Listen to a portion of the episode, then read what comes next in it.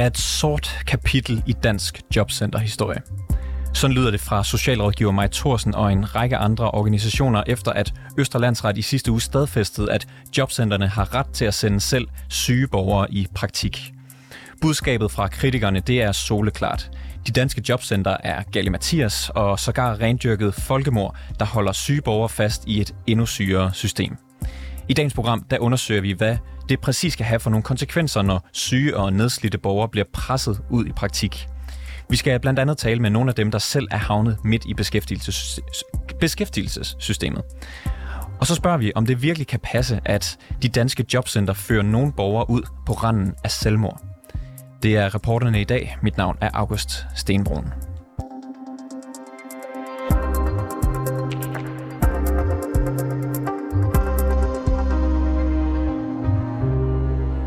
Og jeg kan starte med at byde velkommen til dig, Thomas Knudsen. Mange tak. Du er tidligere dronepilot, og så har du besøgt mig her i studiet. Er det korrekt forstået? Det er fuldstændig korrekt, ja. De seneste fire år, der har du været på kontanthjælp, og så har du øh, en igangværende sag hos øh, Jobcentret. Kan du ikke lige starte med at fortælle mig, hvor længe du har været i det her Jobcenter-system? Jeg har været i jobcentersystemet øh, i fire og et halvt år snart. Øh, og forud for det, så lå der det, at jeg ikke sov i fem år, og bagud måske slet ikke særlig meget i 25 år på grund af søvnopnø, hvilket har medført enormt stærk stress og træthed og fuldstændig forstyrrede søvnrytmer og mangel på evnen til at kunne strukturere noget som helst. Øh, man kan sige, at jeg står her og kan tale. Det er jo egentlig imponerende, men det synes jeg næsten også er det sidste, der er tilbage. Ja, det, det lyder jo, som om du har haft det hårdt. Altså, Casey skrev jo en sang om, at han ikke har sovet et enkelt år, øh, og så, øh, og så det, jeg kan slet ikke forestille mig, hvor, hvor hårdt det må have været, når, når, det, når det så har været fem år, du ikke har sovet i. Det er simpelthen så vanvittigt, så ingen mennesker kan forstå det, og det går ud over både krop og psyke og personlighed og alle mulige andre ting. Kan du passe et fuldtidsjob, sådan som du har det lige nu? Overhovedet ikke. Hvorfor ikke? Jamen, jeg har så store problemer, jeg aldrig ved, hvornår jeg sover, hvor meget jeg sover. Der er den der enorme træthed. Jeg kan ikke strukturere noget. Jeg kan øh, faktisk øh, ingenting. Men øh, du siger også selv, at ja. du står her, og ja. du taler, du virker ret frisk. Mm. Jeg har også kun kendt dig i et, i et par minutter. Ja. Du virker velformuleret, ja. øh, hovedskruet rigtigt på. Hvorfor ja. kan du ikke passe et arbejde? Jamen, det... Øh, altså, for at kunne passe et arbejde, så skal du jo... Øh, så handler det jo meget om at kunne rutiner, og på bestemte måder, og bestemte tidspunkter, og alle de her ting. Man kan sige, jeg har jo... Jeg, jeg lever og det er jo en kvalitet, synes jeg, håber jeg. Andre synes i hvert fald. Men, men, for, men, men du har ret til at leve, før du kan arbejde. Og hvis du ikke kan øh, egentlig klare det normale liv, der handler om at kunne vaske op og vaske tøj, og du har også ret til at kunne være politisk aktiv, eller være frivillig, eller alle de her ting. Altså, så det handler jo om, øh, at bare fordi du er levende, så er du ikke et byttedyr for jobcentrene. Men hvad kan man gøre for at, hvad kan man sige, komme hen til et sted, hvor man kan passe et arbejde? Hvad har du gjort for det for eksempel? Jamen, jeg har kæmpet en hård kamp, selvom jeg har været dødssyg og faktisk ikke været rask øh, siden 90'erne. Øh, jeg har bare ikke vidst, og det var fordi, der var det her søvnapnø, at det lå og skjulte sig, fordi dem, der har søvnapnø, det er et par hundrede tusind i Danmark, at øh, du ved faktisk ikke, at du ikke sover. Jeg vidste så godt til allersidst, men det var jo fordi, at jeg troede, det var stressen, der gjorde, at jeg ikke sov i fem år. Østerlandsret har jo netop stadfæstet, at syge borgere på jobcenter, de skal sendes i praktik. Og i går der talte vi her i programmet med socialrådgiver Maj Thorsen, som kalder det her for et sort kapitel i dansk jobcenterhistorie. Har du selv oplevet, at jobcenter har skubbet dig ud i praktik? Ja, det har jeg oplevet. Jeg har en arbejdsskadesag kørende. Og hvordan var det for dig? Jamen, det var uh, helt forfærdeligt. Det drejede sig om 13 uger, og jeg fik lov til faktisk at lave noget, der egentlig både interesserede mig, og var et rart sted med rare mennesker. Men men øh, jeg vidste forud, da jobcentret sagde, at nu skal du ud i... Fordi jeg har spurgt i overvis til en funktionsevnevurdering, fordi den er central for, hvor du skal hen og hvor du skal anbringes. Og, og så kom det her forslag om, at, øh, eller krav, sicilianske tilbud om, at nu skulle jeg ud i den her praktik. Og, og hvis vi kan være meget konkrete, ja. Thomas, kan du tage mig med ned til, til jobcentret, hvor jeg har den her samtale om, at nu skal du altså ud i praktik. Hvad siger de til dig? Jamen, de siger til mig, at uh, du skal ud i den her praktik, og jeg siger, jamen det her er jo, øh, vil blive et ulovligt forløb, fordi det vil være helbredsforværende. Det kan jeg godt gennemskue allerede på forhånd. Og jeg har da også en samtale med de konsulenter. Der er mange mennesker involveret. Man er man, man lønner mange mennesker i den her branche. Øh, og der blev der så sagt, jamen vi skal overskride dine grænser for at kunne se, hvor de er. Så bliver jeg sådan lidt, den har jeg hørt før. Det øh, siger, undskyld, jeres hjemmestrikkede regler overgår, og, står det over lovgivningen, eller hvad sker der Vi her? skal presse dig. Hvad, var du sagde? Kan du gentage det? Ja, vi skal presse dig ud over dine grænser, så vi ved, hvor grænserne er. Sagde de det ordret Fuldstændig. ned i jobcentret? Yes. Og øh, så siger du vel øh, det her med, at det bliver helbredsforværende, det bliver grænsen til ulovligt, det er, så, det er Ja, vel. det sagde jeg. Og hvad svarer de så til det? Jamen, du får da ikke nogen svar, fordi det er jo en modus operandi, der kører hele tiden. Det er jo fuldstændig systematiseret efter nogle fuldstændig knaldlåede øh, opfattelser af ting. Så det, så det lyttede de ikke til, og du skulle i praktik? Ja, ja, jeg gjorde mit bedste. Og hvad, kan du forklare mig, kan du sætte scenen for, hvad, hvor skulle du hen? Og hvad Jeg var ude på noget, der hed Kofod Skole og lave podcast. Øh, og kunne gøre tingene helt efter, som det passede mig. Og det var sådan set de mest gunstige forhold. Og hvordan gik det? Jamen, det gik, man kan sige, jeg interesserer mig sådan set for det, så min begejstring og min motivation var, var, var i top. Øh, men det var meget tydeligt, meget hurtigt, at det her, det gik fuldstændig ud over alt andet i mit liv. Og, og jeg råbte op hele tiden over for praktiksted og øh, over for sagsbehandler og så videre, og sagde, det her er, I at slå mig ihjel. Det er så kritisk, I må gøre noget. Og på et tidspunkt sidder jeg ude på praktikstedet med den, der er konsulent, og den, der sådan står for den her afdeling, og siger, jeg er så syg af det her nu, og jeg siger, at det her det er helbredsforværende, det er ulovligt. Og så sidder de og kigger ud i luften. Så siger jeg, undskyld, jeg har lige sagt noget ret alvorligt, og I sidder bare fucking og glaner ud i luften. Hvad sker der for jer? Kan du forklare, hvad, hvad det var, altså hvor- hvordan du havde det? Øh, du siger, du var meget syg. Hmm. Øh, kan du forklare, hvad, hvilke symptomer er det, du oplever, øh, mens du er ude på det her praktikforløb? Altså, det er jo svært at sige, fordi man, jeg kommer jo med en massiv kronisk stress af, at jeg ikke har sovet så lang tid, så det sætter en masse andre ting i gang. Men man kan sige, at jeg havde jo slet ikke overskud til at købe ind og lave mad, og, og jeg har ikke sidenhen kunne lave mad og sådan nogle ting. Jeg, jeg, jeg er faktisk ret skadet af det, og, og det genoplever og ripper op i en masse stress. Og man kan sige, det er jo det, der er... Og, og, og, og jeg ved ikke, hvad, hvad, jeg skal sige, fordi det var så ulideligt, og jeg sad sgu, jeg, jeg, orkede ikke juleaften, jeg sad alene hjemme, jeg orkede ikke nytårsaften, jeg sad alene hjemme, og man kan sige, jeg er jo ikke et deprimeret menneske, og jeg vil virkelig gerne mange ting her i livet, men, øh, men, men, men nogle af de vigtigste ting for mig, det er jo bare sådan noget, som at kunne være sammen med mennesker og snakke med mennesker. Det er jo sådan en stor del af min livskvalitet, og selv det kunne jeg ikke mere. Hvis man øh, er så syg, eller har været så syg, ja. Som, som du er, har været, så går ud fra, at man har en del kontakt med sin læge. Ja. Øh, hvad siger din læge til, at du skal ud i praktik og har været igennem det her forløb? Jamen det interessante her, det er, at øh, Jobcenter på et tidspunkt vil sende mig til en psykiater. Så siger undskyld, hvad har det med mig at gøre? Fordi de ting, jeg fejler, har jo ikke noget med... Det er jo ikke inden for psykiatrien. Og jeg spørger mange, mange, mange gange, og så til sidst handler det om, at psykiateren så skriver, at der er ikke nogen psykiatriske grunde til, at jeg ikke skulle kunne være i praktik. Men læg mærke til psykiatriske grunde, fordi der ligger en lægeerklæring fra min egen læge, som er to år gammel, som klart fraråder det her. Og det er jo den dokumentation fra egen læge, som er det, der skal tages alvorligt. Og det er der, hvor jobcentret ofte glipper og fuldstændig tilsidesætter enhver lovgivning og enhver form for øh, faglig viden om ting. Så din læge, din egen læge, har skrevet, det fraråder vi 100%, yes. At uh, Thomas skal ud i praktik, og, øh, og jobcenteret, de tager det papir og lader som om, de aldrig har set det, eller gør, gør noget, der er værre med det. Altså, hvad der sker i jobcentret, det er et stort mysterium for mig, fordi jeg kan ikke se nogen mening. Du har været i det her system i omkring fire år nu. Hvordan Mm. har det påvirket dig? Jamen, når du netop kommer... Øh, altså, da jeg må erkende, at jeg er ved at dø, og organerne er ved at sætte ud og er ved at miste forstanden, så kan jeg ikke længere være selvstændig dronepilot. Jeg må opgive ævret, når jeg ikke havde flere penge på min kassekredit. Det første, der sker, når jeg møder jobcenter, det er, at de har en fejl i deres system, som siger, at du har to kontorer, og så siger det passer ikke, hold op. Og så skal jeg bruge tre måneder på at overleve, uden at jeg kunne få nogen penge, fordi de har en fejl i systemet. Det vil sige, du kommer, du er så presset, du er så syg, du har behov for, nu stopper det her. Og så starter jobcentret. På den måde kommer jobcentret faktisk til at være en virkelig, virkelig forfærdelig ting for de mennesker, der kommer med stress eller sygdom og alt muligt andet, fordi Du bliver presset, du udsættes for vold og trusler, der er meget massiv. Der er mange former for vold. Der er psykisk vold, der er strukturel vold, der er økonomisk vold. Men de, der, mange mennesker ved måske ikke, at kontant er meget lille, og med den inflation og alt det andet, vi har, det er en midlertidig ydelse. Du kan ikke leve for den, du kan ikke skifte en telefon ud, du kan ikke få en ny computer, du, du kan ikke købe nyt tøj, du kan ikke alle de her ting. Thomas, har du i den periode haft selvmordstanker? Ja, det har jeg ringet til selvmordslinjen for en måneds tid siden. Ikke fordi jeg som sådan var selvmordstroet, men fordi jeg bliver fucked op i hovedet frustreret over at skulle udsættes for de her ting og ikke have nogen som helst retsstilling.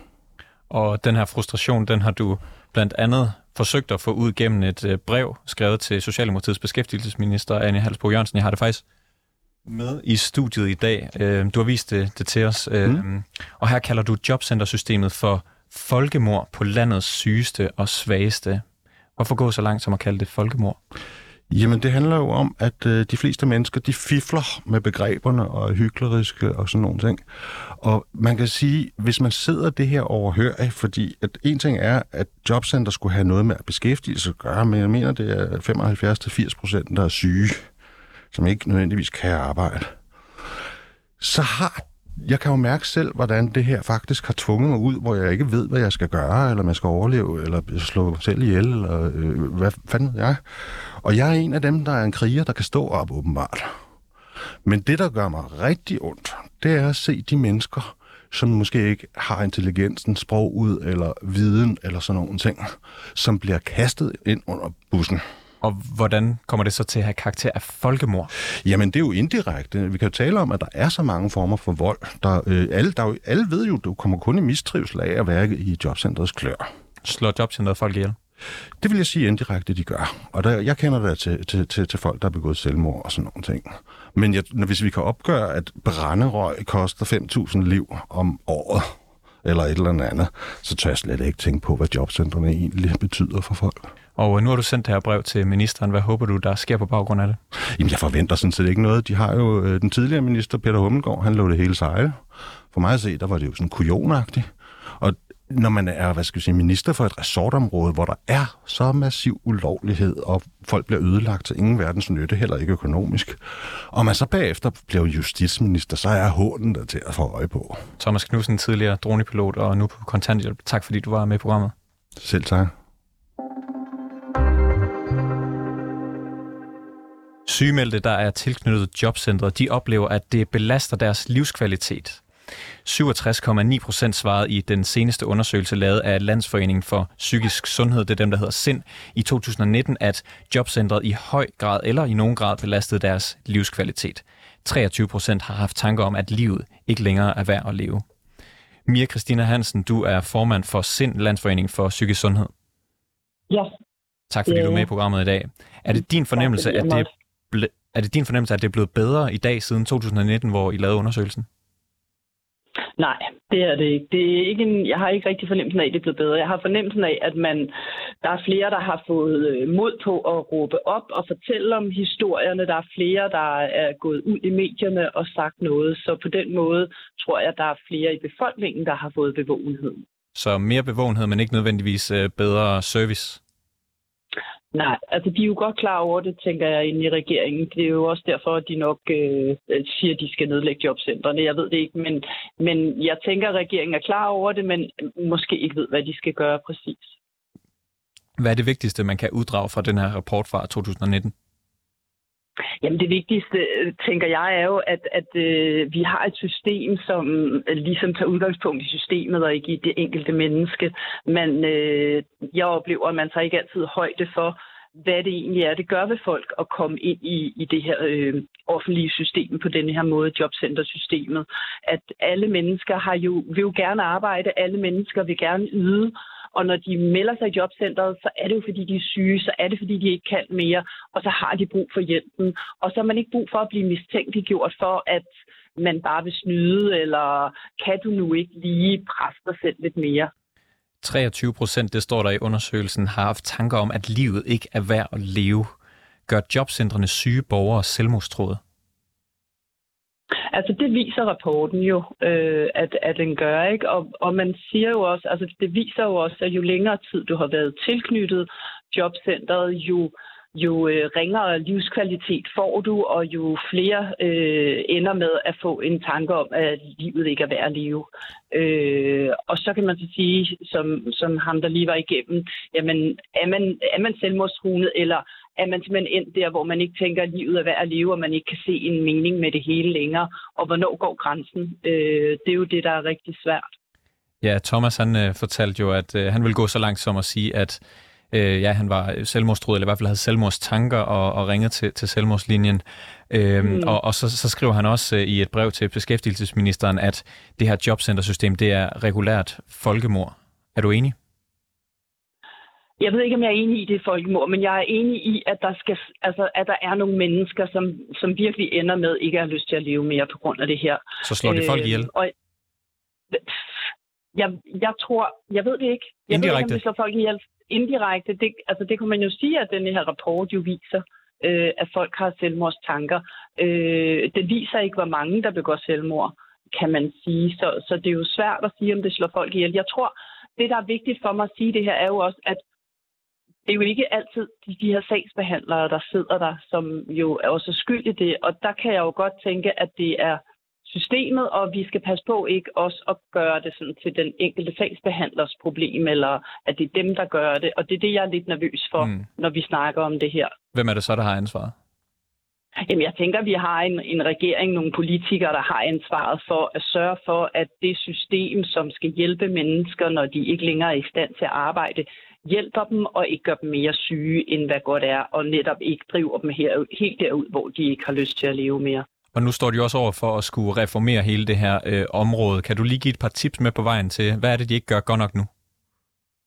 Jamen lige nu er det jo som om, at man ikke tager hensyn til det enkelte menneske. At det er et system med nogle regler og nogle love, som øh, er så hvad skal man sige, rigide, øh, så, så man ikke kan tage det der individuelle hensyn, der skal, og hvor man ikke tager højde for, hvad det nemlig er, at, at personen selv siger, eller hvad lægen siger, øh, men at man retter sig efter nogle regler, nogle principafgørelser, øh, så man ser ikke det menneske, der sidder over for en.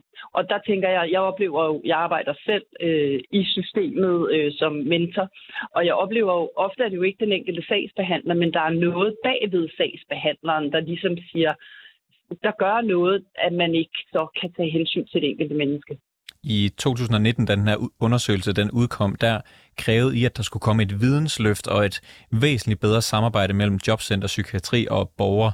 Øhm, mm. Er det sket? Der er gået knap fire år. Nej, det er ikke sket. Vi er slet ikke i land endnu. Øh, jeg oplever, at man prøver at nærme sig hinanden. Man prøver at begynde at samarbejde, men, men jeg tænker også, altså, eller oplever, at der er lang vej endnu før at vi er i mål, øh, og før at vi er der, hvor at vi hjælper det enkelte menneske med at kunne samarbejde, altså så, fordi at samarbejdet er så godt, så man ser hele vejen rundt om mennesket.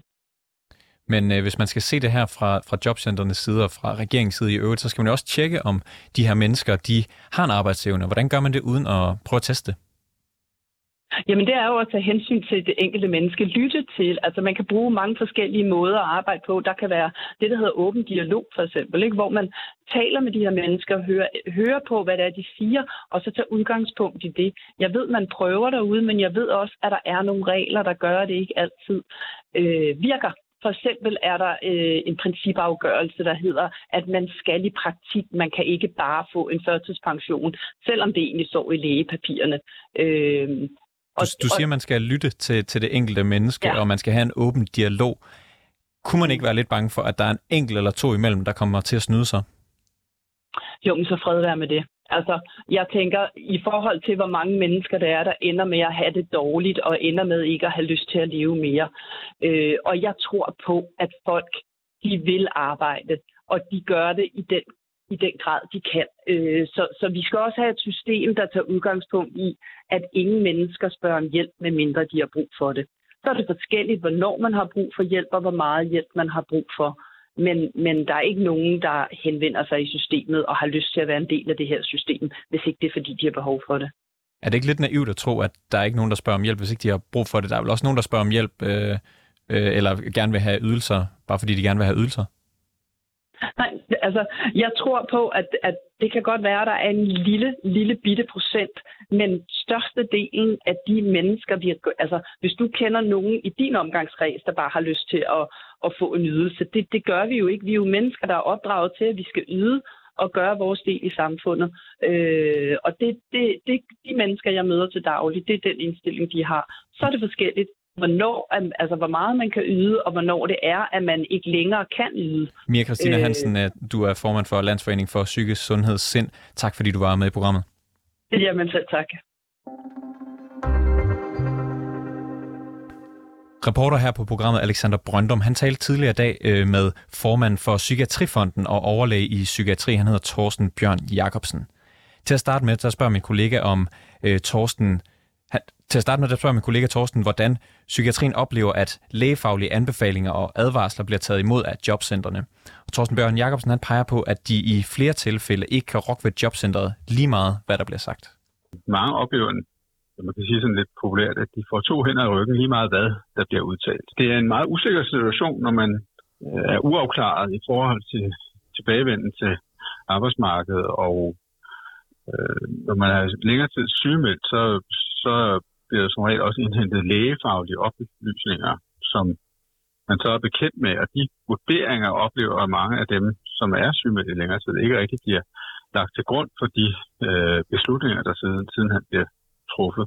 Altså I oplever, at der ikke bliver lyttet til jeres anbefalinger eller advarsler hos jobcentrene i visse tilfælde? Ja.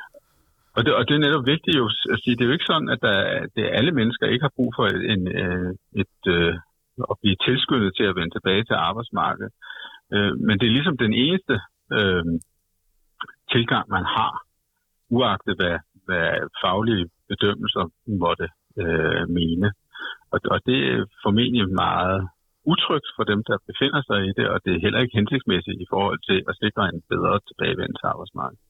Når folk øh, er sygemeldt i længere tid, øh, øh så er der jo mange ting. For det første så har man jo ofte øh, som følge af sin psykiske sygdom udfordringer med hensyn til hukommelse, koncentration, planlægningsevne og den slags ting. Og samtidig så er den økonomiske øh, situation jo også stærkt udfordret af, at den indtjening, man måtte have, den er måske ændret til en, en anden ydelse. Øh, og det er et meget usikkert sted at være. Så det er jo nok vigtigt, at man får en afklaring, så man ved, når man kan rette sig ind efter. Og det er jo også noget af det, man oplever i mange af de her øh, sager, at der går ufattelig længe, før man ligesom får en afklaring, så man ved, hvad man har at rette sig efter. Og, og det kan godt være, at man ikke bliver tilfreds med det, men det er i hvert fald nemmere, end at hele tiden hænge i en, i en tynd tråd. Har, har du lavet afklaringer, hvor du føler, at der ikke er blevet lyttet til dem? Jamen, jeg, jeg tror, at, at, at man kan både opleve gode og dårlige forløb i, i, i jobcentrene. Men, men når det er dårligt, så er det jo netop det der med, at, øh, at der bliver truffet nogle beslutninger, som, som i hvert fald øh, de patienter, jeg har haft, opfatter uforståelige. Og, og netop øh, på en eller anden måde bliver øh, det hele fremstår uforudsigeligt, ligesom at man ikke rigtig føler, at man er kommet nærmere en afklaring. Hvilke konsekvenser kan det have for en syg borger at blive presset ud over grænsen i sådan et tilfælde? Jamen, vores undersøgelse, den som vi lavede med SIND, øh, altså Psykiatrifonden og SINDs undersøgelse, pegede netop på, at mange fik det faktisk værre. Og det var egentlig ligegyldigt, om man var sygemeldt på grund af en psykisk lidelse eller på en fysisk lidelse. Man oplevede faktisk, at man fik det psykisk ret meget dårligere, og det er jo uhensigtsmæssigt, hvis man opgaven er at bringe folk nærmere arbejdsmarkedet. Man kan sige, det er modproduktivt. Nogle fik lige frem så dårligt, så det fik selvmordstanker. Det kan jo være, at man får det så, så dårligt, så der skal gøres en større indsats for at få folk tilbage, men eller også, at den mulighed, der var, den på en eller anden måde bliver forpasset. Så, så i virkeligheden, så har vi gjort situationen værre for alle parter. Føler I, at øh, lægens anbefalinger eller de her afklaringer vægtes højt nok i sager hos jobcentrene? Det er i hvert fald en af vores anbefalinger, at, at øh, de, de skal tillægges højere værdi. Det gør de jo også i nogen sammenhæng, men langt fra i alle. Og det handler jo også om, hvad for nogle... Det, det er jo ikke fordi, tror jeg, at det er onde mennesker, der er ansat i jobcenter. Jeg tror i virkeligheden, det handler om, hvad der er for nogle lovmæssige krav til øh, fremdrift øh, i de her forløb. Altså, der, der er jo nogle meget tidsbegrænsninger, hvor, hvor mulighederne for at lave individualiserede løsninger er ret ringe. Så vil du mene, at der skal laves noget lovgivning her, som klarlægger bedre, hvordan øh, ting vægtes? Jeg tror, det har der jo i hvert fald været bebudet meget længe, at der skulle ske noget på det her område, og at man netop skulle sådan give det et lovmæssigt eftersyn, så man fik noget mere for de penge, som man faktisk bruger på det her område. Du har ikke noget konkret, du tænker, der kan gøres øh, af indsatser? Jamen, jeg tror, det er virkelig, det er jo, det er meget, det handler jo om netop, hvis, når vi snakker om folk, som har været længe i systemet, så virker det ikke særlig hensigtsmæssigt. Fordi der, der ender det med, at, at, øh, at man øh, måske jo er der en mulighed, som man forpasser, eller også burde man i virkeligheden meget hurtigere nå sin afklaring, hvis der ikke er mulighed for at tilbagevende til arbejdsmarkedet på normale vilkår.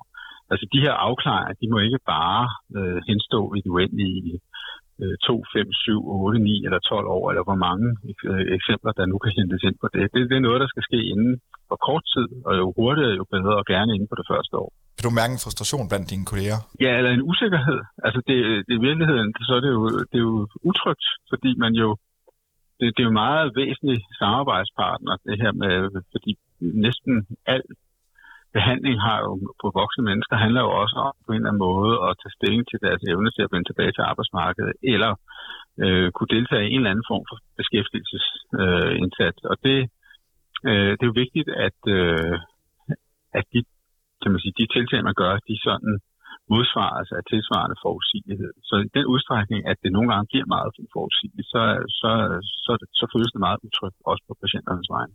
Hvordan skal jobcentrene finde borgers grænse uden at presse dem? Jamen, det er jo derfor, de indhenter øh, blandt andet specielle udtalelser. Fordi der er jo nogle tilstande, hvor det er helt i orden at presse folk. Faktisk er, kan man sige, være en hjælp. Og det er, hvis man er tæt på arbejdsmarkedet og måske øh, er i gang med, øh, eller man har det så meget bedre, så man faktisk godt kan blive presset lidt på nogle øh, hen til et sted, hvor man virkelig kan udfordre sig selv lidt. Men hvis man nu for eksempel har en svær depression, så er det meget, meget uhensigtsmæssigt at presse folk, fordi så er der kun øh, et resultat, det er, at man får det værre. Kan du forstå, at jobcentrene også har andre parametre at måle på end lige jeres afklaringer? Ja, men jeg tror, at det, som man måske kan sige, som er jo en, en, en krise, der er i, i meget offentlig administration, det handler om, ikke så meget om, hvad, hvad, hvad borgerens behov er, men det handler om, at systemet på en eller anden måde øh, har en, øh, en, en dagsorden, som man på en eller anden måde er mere lydhør overfor.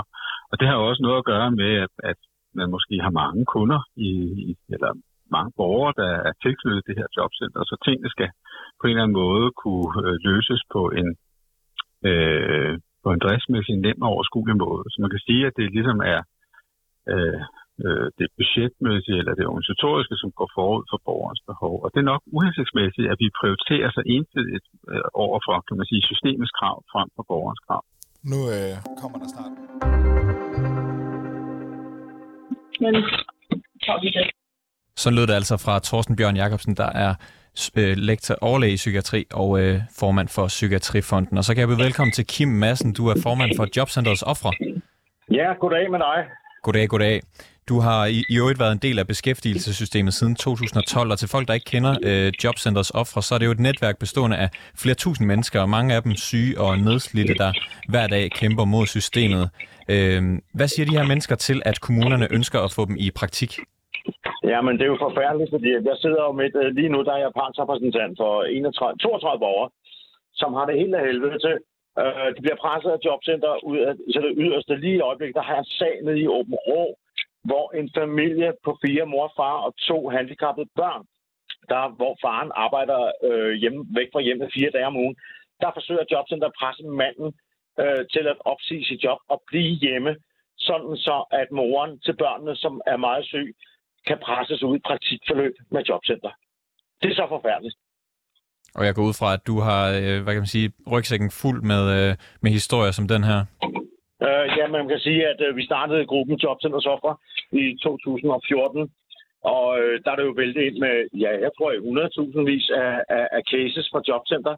Den ene verden, den anden, og øh, jeg, jeg går ud og så hjælper folk med, og så hjælper med at, at få dem ud af Jobcenters sådan så de kan få øh, nogle førtidspensioner, nogle flexjob og et eller andet. Og her, når vi når til sidste år, der, så har jeg altså vundet 600 sager over jobcenter som partsrepræsentant i sager, som handler om førtidspension. Og vi hører så jo... Kan jo godt, det kan godt lade sig gøre at få folk ud af jobcenter, men det er jo sådan i dag, at, at, at sagsbehandleren og, og, og socialrådgiverne de, de må jo ikke gøre. De må ikke selv øh, tage, tage hul på en sag og sige, Nå, Louise, du skal have en førtidspension. Der skal være nogen, der presser på udefra, og så kommer og siger til sagsbehandleren, hvad der været, Louise, hun skal have sin førtidspension. Det skal du også, Hans Henrik. Og, og hvis der så er en, en person som mig, øh, eller andre, som går ind og presser på, så får vi også sagerne igennem.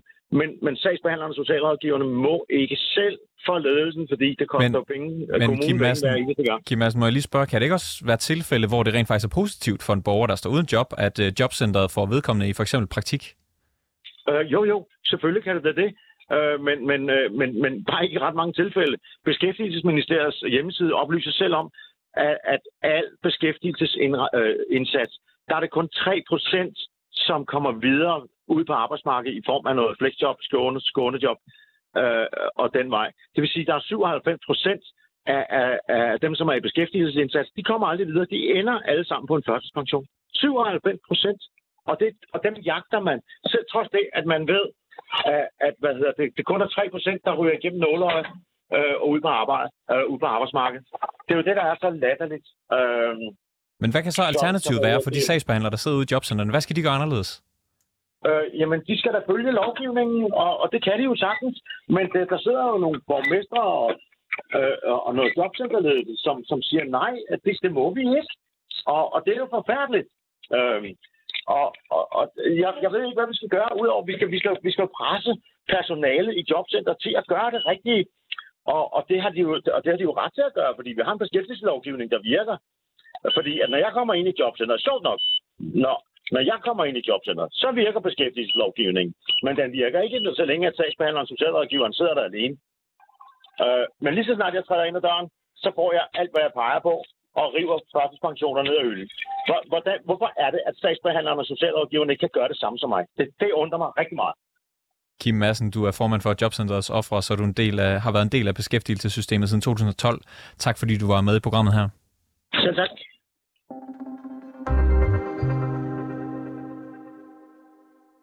Tak fordi I lyttede med til reporterne i dag.